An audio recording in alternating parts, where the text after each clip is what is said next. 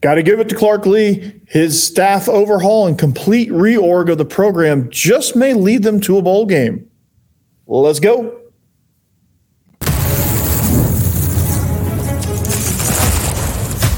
You are Locked On Vandy, your daily podcast on the Vanderbilt Commodores, part of the Locked On Podcast Network. Your team every day. Welcome into Lock, the Locked On Vandy podcast on the Locked On Podcast Network. I'm your host, Corey Burton. Today, we're going to discuss that overhaul of the program, including new staff roles and how they factor in. We're going to look at the transfer corners and see what they allow Clark Lea to do on defense. And then also on the baseball side, Carter Holton is back from injury. He's ready to take command of the mound. So let's uh, let's go. Thank you for making Locked On Vandy your first listen every day. We are free and available wherever you get your podcast and on YouTube as a part of the Locked On Podcast Network. Your team every day. So today's episode is brought to you by FanDuel. Make every moment more. New customers Join today and you'll get $200 in bonus bets if your first bet of $5 or more wins. So visit fanduel.com slash locked on to get started. So Vandy's 2 and 10 season. Okay. Now you look at that on the surface and you're like, man, that's terrible. But it sparked a complete overhaul of the football operation. And that's probably the best thing Clark, Clark Lea has done. And it just may lead them to a bowl game. And here's why.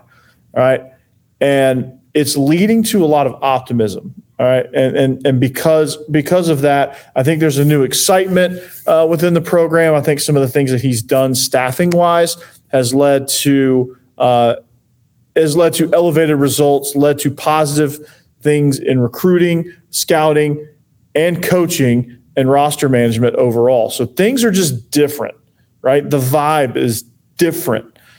And when you look at the way the staff is is is broken up, I, I think there are perfect people in perfect roles. Now, when I say perfect, I'm not I don't mean like perfect perfect, but I mean like perfect for that role and perfect for the situation.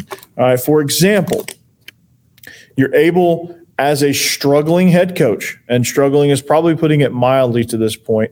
Um, if you want to seek to understand I think you've got to put yourself in a position to where you can start to gain that knowledge. And what Clark Lea has done is hire Jerry Kill. Jerry Kill, health problems, great program leader, has been successful every time he every time he steps into that leadership role at a different program. He's been successful each time he's been knocked out by health issues. And it's something that I know bothers him. Um, but for him to get into these advisory roles like he did at TCU, helping Gary Patterson, and then now at Vanderbilt, helping Clark Lea, and we, we will only see what those results yield.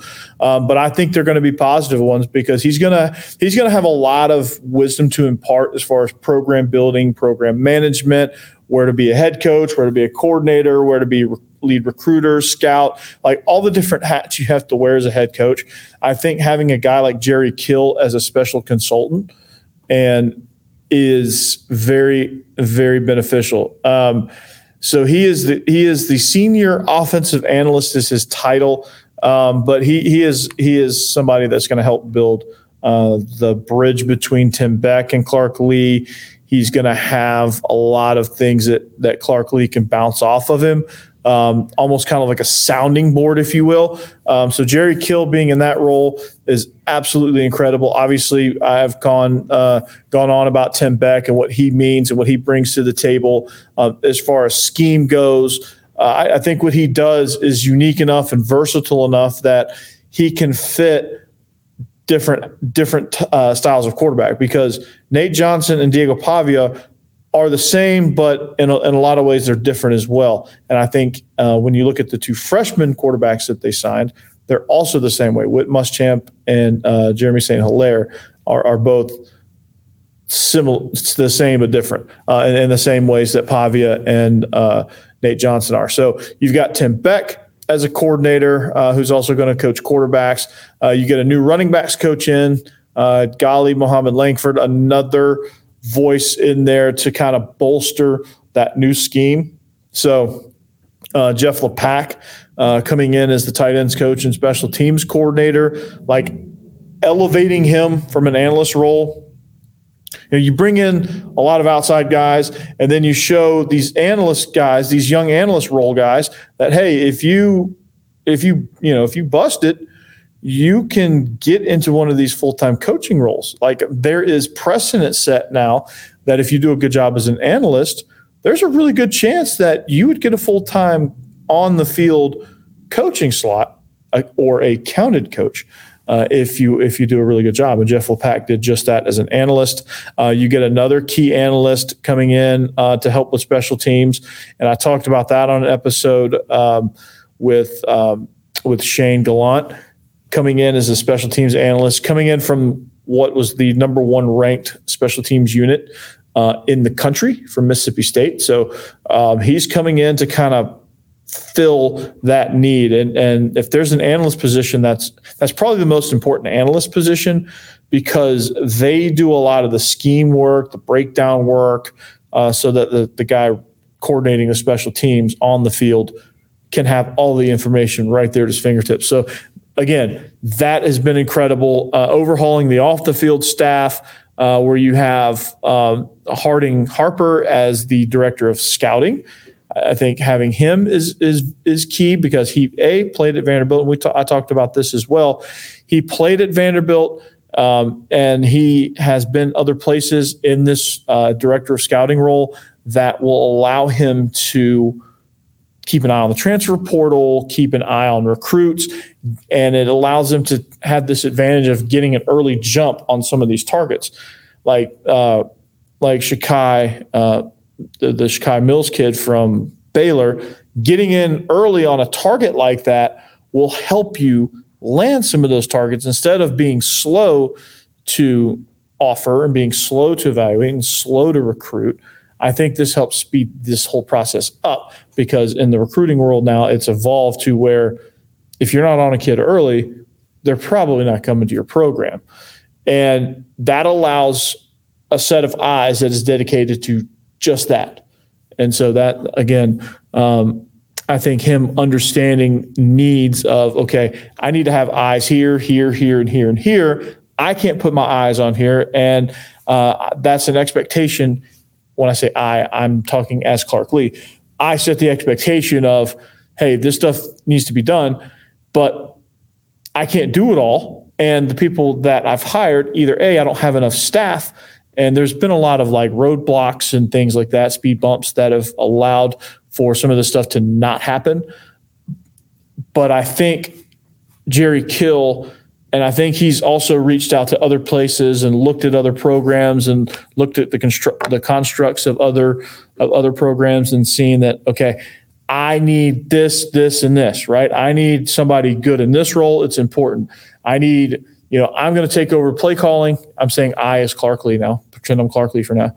I need help in play calling, so I'm going to hire New Mexico State's defensive coordinator uh, to come over and coach my safeties so that I can call plays and he can kind of help me coordinate things uh, on day to day and practice plans and drill work and some of the stuff that you would do as an assistant coordinator instead of uh, a head coach coordinator. So uh, that that is extremely beneficial. And you have his head coach that he worked for the last two seasons there to vouch for him. So it's an easy opportunity for him, and I think it's an opportunity for him to grow under Clark Lea to be able to eventually take over full time defensive coordinator duties and, and allow Co- uh, Clark Lea to become that head coach in, in, in that regard. So I think Kill is also in his ear about being more involved in every aspect of the program. It's not meddling if you're the head coach, it's being involved and making sure things are running efficiently while still trusting your guys to do their job. That's been an important mindset shift. Uh, the transfer portal. They've hit the transfer portal a little bit harder. Now they they've had a unique approach to it, but as Vanderbilt, you have to have a unique approach to it because like you can't go and get the top guys. Like Caleb Downs was never going to come to Vanderbilt. Like that that's never going to happen. That was never going to happen. And, and, if anybody ever thought that, then they're pretty crazy. But uh, for them to you know, they have to go needs based on this stuff. Like when you look at stars and five stars and four stars and three stars, like when you get below the obvious five star Sunday players, like when you look at a player, you can know, especially if you're a coach or director scout, like you know, like you watch this player and you just know that they're special. Otherwise, you're looking for fits, right? How does he fit what we do? is and that's going to determine this, his success as a player in your program.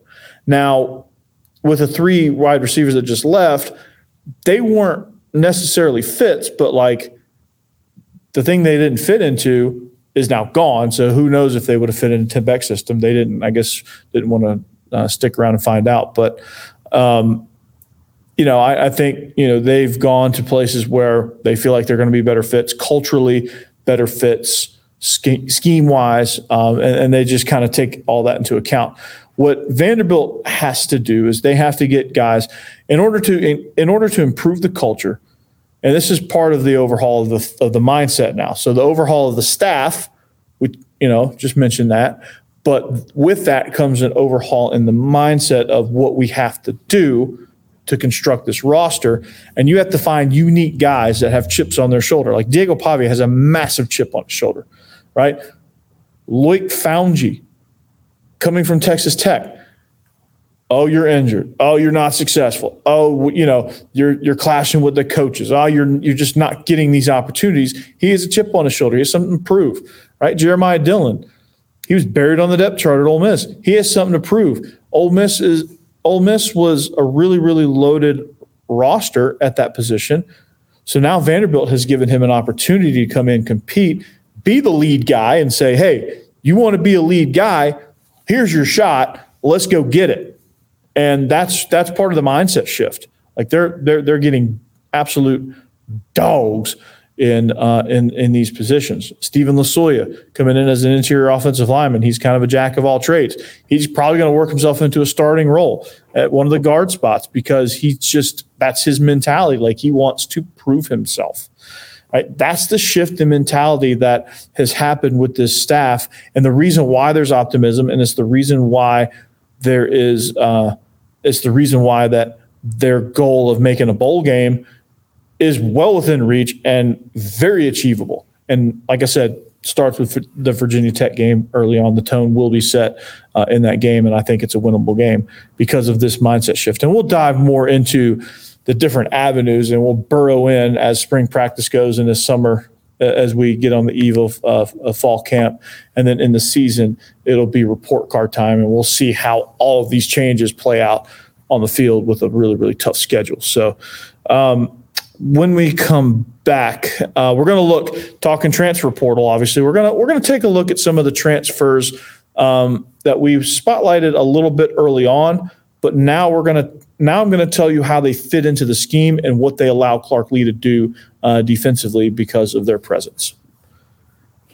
Don't go away. All right, this episode is brought to you by FanDuel.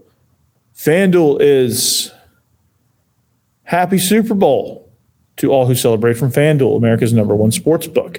If you're like me, Super Bowl Sunday is all about scoring the best seat on the couch, grabbing your favorite football snacks, and placing some super bets. What I love is I love everything about Super Bowl Sunday. I'll be honest. The game is always good, always exciting. The food is always top notch, uh, and and the commercials have rarely disappointed me. I just like the entire experience on Super Bowl Sunday. And that comes into also betting on Super Bowl Sunday. I've done squares. I don't know if FanDuel does squares. I'll have to investigate that. If not, FanDuel, if you're listening, Super Bowl squares are really, really good uh, option. Uh, not only, but I also like doing the player props, the anytime touchdowns, and the number of receptions and all that stuff. But uh, FanDuel has so many ways for you to end the season with a W or two or three. Not only can you bet on who will win Super Bowl 58, but FanDuel also has bets for which players will score a touchdown. That's anytime touchdown, how many points will be scored, uh, the over under, uh, the just the basic spreads. They have a lot of prop bets and a lot of player bets. And so, and a lot of game prop bets too. So, new customers, join today and you'll get $200 in bonus bets if your first bet of $5 win or more wins. So visit fanduel.com slash locked on to sign up. That's fanduel.com slash locked on. Make every moment more with FanDuel, an official sportsbook partner of the NFL.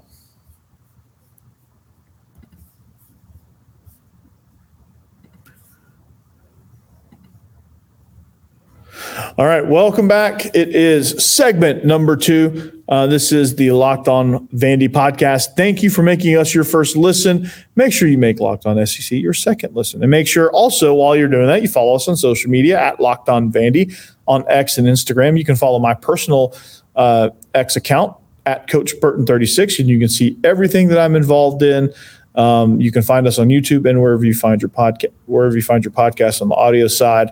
Um, and big special thank you to the everydayers. Without you guys, it wouldn't be able to do what I do. So, uh, talking transfer portal guys, uh, talking the cornerback position, right? Um, this is not a full on position preview, but I do want to highlight uh, because we talked on yesterday's episode. We talked the uh, we talked about the the um, defensive philosophy and what that means for uh, for Clark Lea and, and what he's able to do and what he's planning on doing. So each position kind of feeds into what you're able to do. Now, one thing I noticed about last year's group, and I don't know how much Clark Lea got involved with the defense uh, and the defensive play calling or the day to day stuff. It at a two and ten record, it seems like he probably wasn't involved in much, but who knows? He just seemed attached at times, and, and there was major, major miscommunications, and and so I, I, think the most important thing for these guys, and I I think they will allow, especially Marlon Jones, I think they will allow Clark Lea to do a lot of different things pressure wise because I think he wants to be aggressive, but if he doesn't trust his defensive backs, he can't be. So these two allow him a little bit of freedom to be able to bring pressure on the quarterback, which is something that Vanderbilt needs to be able to do because I don't think they're going to be able to get home with just four. Like they're not going to be able to play standard uh, fronts and coverages and, and stunts.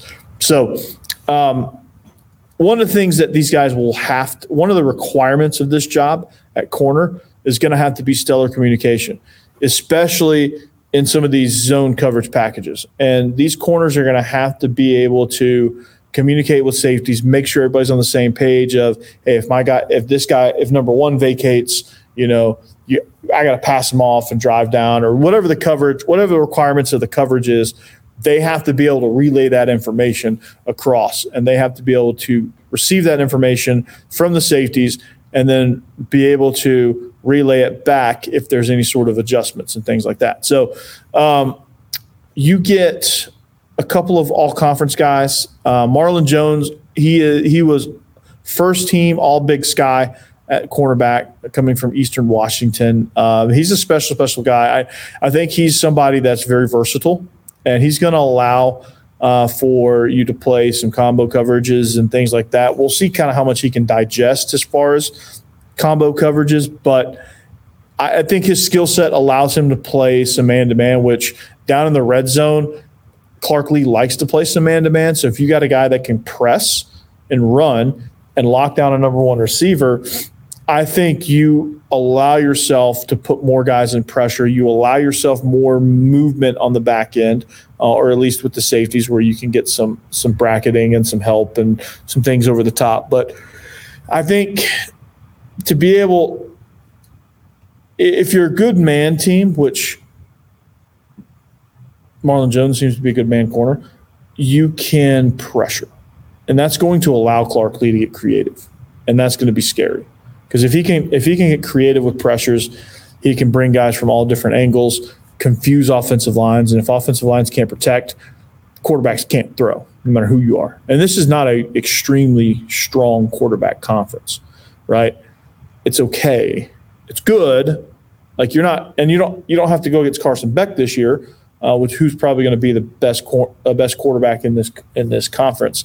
Um, and I don't know that there's a, a Jayden Daniels like KJ Jefferson is out of the out of the conference. You're not playing Arkansas anyway, but um, you know if you if you just look at Vandy's schedule, I may do that on, on a future episode. But if you look at Vandy's schedule and look at all the quarterbacks that they have to contend with, um, I don't think it's that frightening. So if you can get some really good pressures on them, uh, and your guys on the back end communicate and hold up, you're good.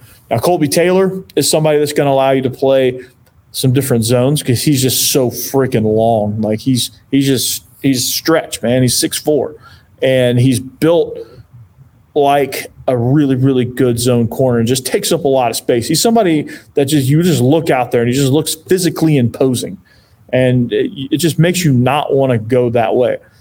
And it's it, it's a little bit of a psychology hack there because you know if you see somebody that big out out there and you look out, quarterback comes and makes all his reads. He's like, okay, all right, uh, oh no, right?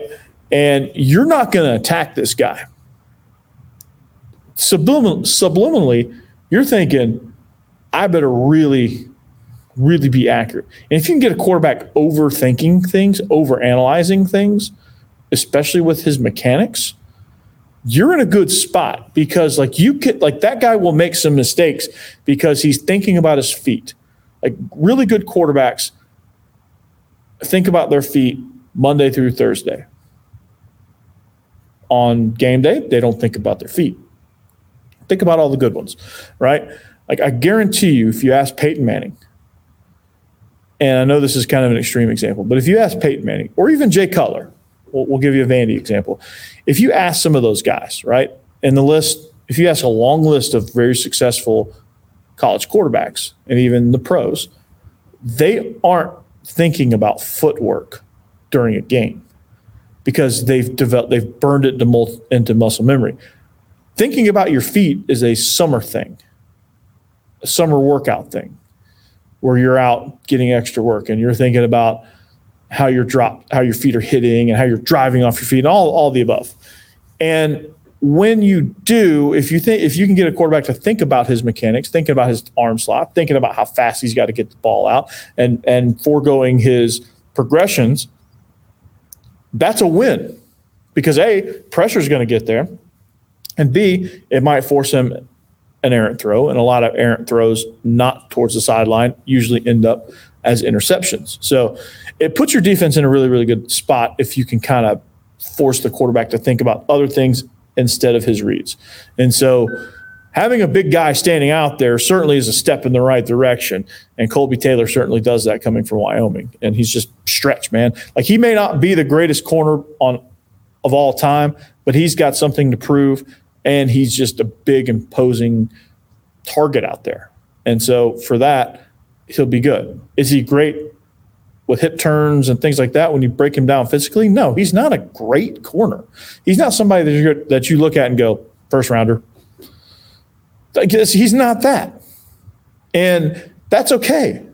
He doesn't have to be that. If he's if he's just good, if he's just a solid college corner that understands coverages, he's going to be successful. And because of his size, he's going to be successful. It's the psychology of it all. So, anyway, um, that's what they present. That's that's the kind of stuff they present. Or if you got a, or if you got Marlon Jones, who's really good in press coverage, if you got him in the guy's face, right? You think twice about it a little bit because oh, you see him in the face. Okay, I got pressure, so I got to think about the pressure instead of thinking about what my progression is. And so quarterbacks can get off target like that. Anyway, when we uh, when we get back, we're gonna uh, Carter Holton is healthy finally.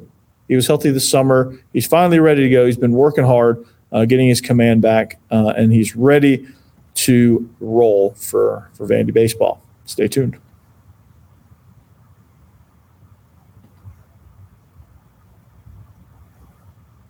All right, welcome back. It is the third and final segment. We've got a few minutes here left. Um, Want to thank you, everydayers, for making all this possible. Man, you guys are you guys are killing it for me, man. 175 subscriptions in a month.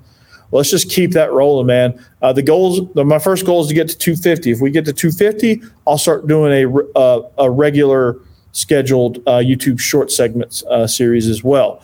Uh, try to make that. You know, we'll start at three days a week and, and go from there. Uh, if we get to 500, I'll start. I might add a live stream in there. If we can get to a thousand, well, actually, no, that's a thousand. If we get to a thousand, I'll add a live stream. If we get to uh, 500, uh, I'll try. I'll figure out what what 500 looks like. So stay tuned on that. But anyway, lots of goals ahead of us. uh, lots of goals ahead of this Vanderbilt football team. But we're going to flip the script over 15 days until baseball season opens up. Uh, they open up with FAU, I think Florida Atlantic, uh, I, I, do believe. Um, and this baseball team is ready to go. They have a lot of answers to to seek. They have a lot of questions to have answered, I should say. Uh, one of them is the pitching staff. Who's going to fit in where? You have likely you have five starter spots, three weekenders, two two weekday guys, uh, which will morph into one weekday guy as the season goes because you'll have that one uh, random weekday game. Uh, early on is a bunch of weekday like two gamers and things like that where you'll need two starters. But like you need somebody that for that second weekday starter role, you need somebody that's like uh, could be a starter. Like if injury happens or like as soon as there's no need for two weekday starters, they roll into the bullpen. So you need somebody kind of like that, not your closer, not your setup guy, but somebody that's in middle relief or long relief that that would would likely like if two guys went down, he would likely get into a significant starting role. So um, there's a lot of candidates for that. And um, you know, there's a lot of candidates for the Sunday starter role. There's a lot of candidates for Friday and Saturday spots. All spots are important uh, in this pitching staff. And and Carter Holton is somebody that I think will be able to fit in. I, I think talent wise, he has the ability to get in that weekend rotation. Whether he's a Sunday guy yet or not, that remains to be seen. That's going to be kind of played out um, as the as preseason goes along, and and even into some of these early games. Uh, they're going to kind of solidify who pitches where. Um, and it's going to come down to command and uh, throwing strikes and throwing strikes consistently over six or seven innings. So, um, and the bullpen's deep, so like there are times where like you're able to preserve some of these starters a little bit for later on in the season and this regional, super regional Omaha runs uh, that you're that you're looking for. So uh, Carter Holton is somebody that that I think fits in really nicely to this pitching staff. He's uh, he's got a lot. He's got a powerful arm. Uh, he's got a live arm. A lot of pop on his fastball. Uh, I think the thing that plagued him before he got injured was uh, just consistent command, and that's something a lot of, like you could probably ask a lot of pitchers I think every pitcher out there will tell you that they wish their command was better. But like Carter Holton, I think got into a little bit of uh, he got a little bit into the yips or where he just walked too many batters uh, at certain times. And w- when you kind of and, and it kind of snowballed on him a lot. Like when you walk two or three guys, it kind of gets in your head a little bit. And I think that's kind of what happened to Carter Holton. Then he got hurt, and then now he was just really that was just really in his head. So, um, but he's healthy, ready to go. He's been he's been doing well in bullpen sessions and scrimmages and fall ball and Cape League stuff and any opportunity he's had to pitch competitively, uh, he's done really really well. And his command reportedly is a lot better. We'll see when they start really playing the season for real, just where that happens. So, um, Carter Holton, I think, adding pitches to his arsenal is beneficial um, the slider that he's going to add is going to add pizzazz to his to his uh, to his arsenal of pitches. So uh, I'm I'm really excited about what's uh, what's happening there. Uh, I, I, think he's somebody that um, when he gains command of it, you'll know right away because he'll just jump right off the page to you, and he's somebody that could instantly roll into that Sunday starter spot uh, just based on what he can do uh, from a command from a command uh, aspect. So, um, really excited about him. But he, he's somebody that's worked really hard, and I I think he's somebody that when you have Devin Futrell, you have Bryce Cunningham, you have uh, you have Duke or Alex Dukanich, but we call him Duke. Uh, when you have those guys and they're rolling, you have a fourth guy, like you have four guys for three spots, like it's a good problem to have. And so it's going to, like I said, it's going to come down to command. It's going to come down to consistently throwing strikes and getting guys out. Can you get guys out? Do you throw a heavy baseball? Can you keep the ball on the ground? Can you keep it in the park? Um, can you keep these guys off the bases for the most part? Now, obviously, you're going to walk some people, uh, and you're probably going to have. There's going to be some days where you get kind of kind of beat up. If you're a pitcher and you haven't been beat up, you just haven't pitched much. So, um, how the bullpen's going to shake out, who's going to be like your top relievers, who's going to be your closer. That's all to re- remain to be seen. So, uh, this, like I said, I, I've said it on X, I've said it everywhere else. This pitching staff is really deep. Lots of talent here. Um, some of these guys coming off injury, you hope that they just kind of continue to develop and develop ways to be able to stay healthy uh, in in the in the rotation and be able to pitch for for Vandy. So, anyway, but uh, that's going to do it for us here on the Locked On Vandy podcast, here on the Locked On Podcast Network. Thank you to the Everydayers. Make sure you continue to pass the word. Find us on social media. Find us wherever you find your podcast, and we'll uh, we'll catch you back here uh, on the on the next one. Have a great weekend. We'll see you back here Monday. Anchor down.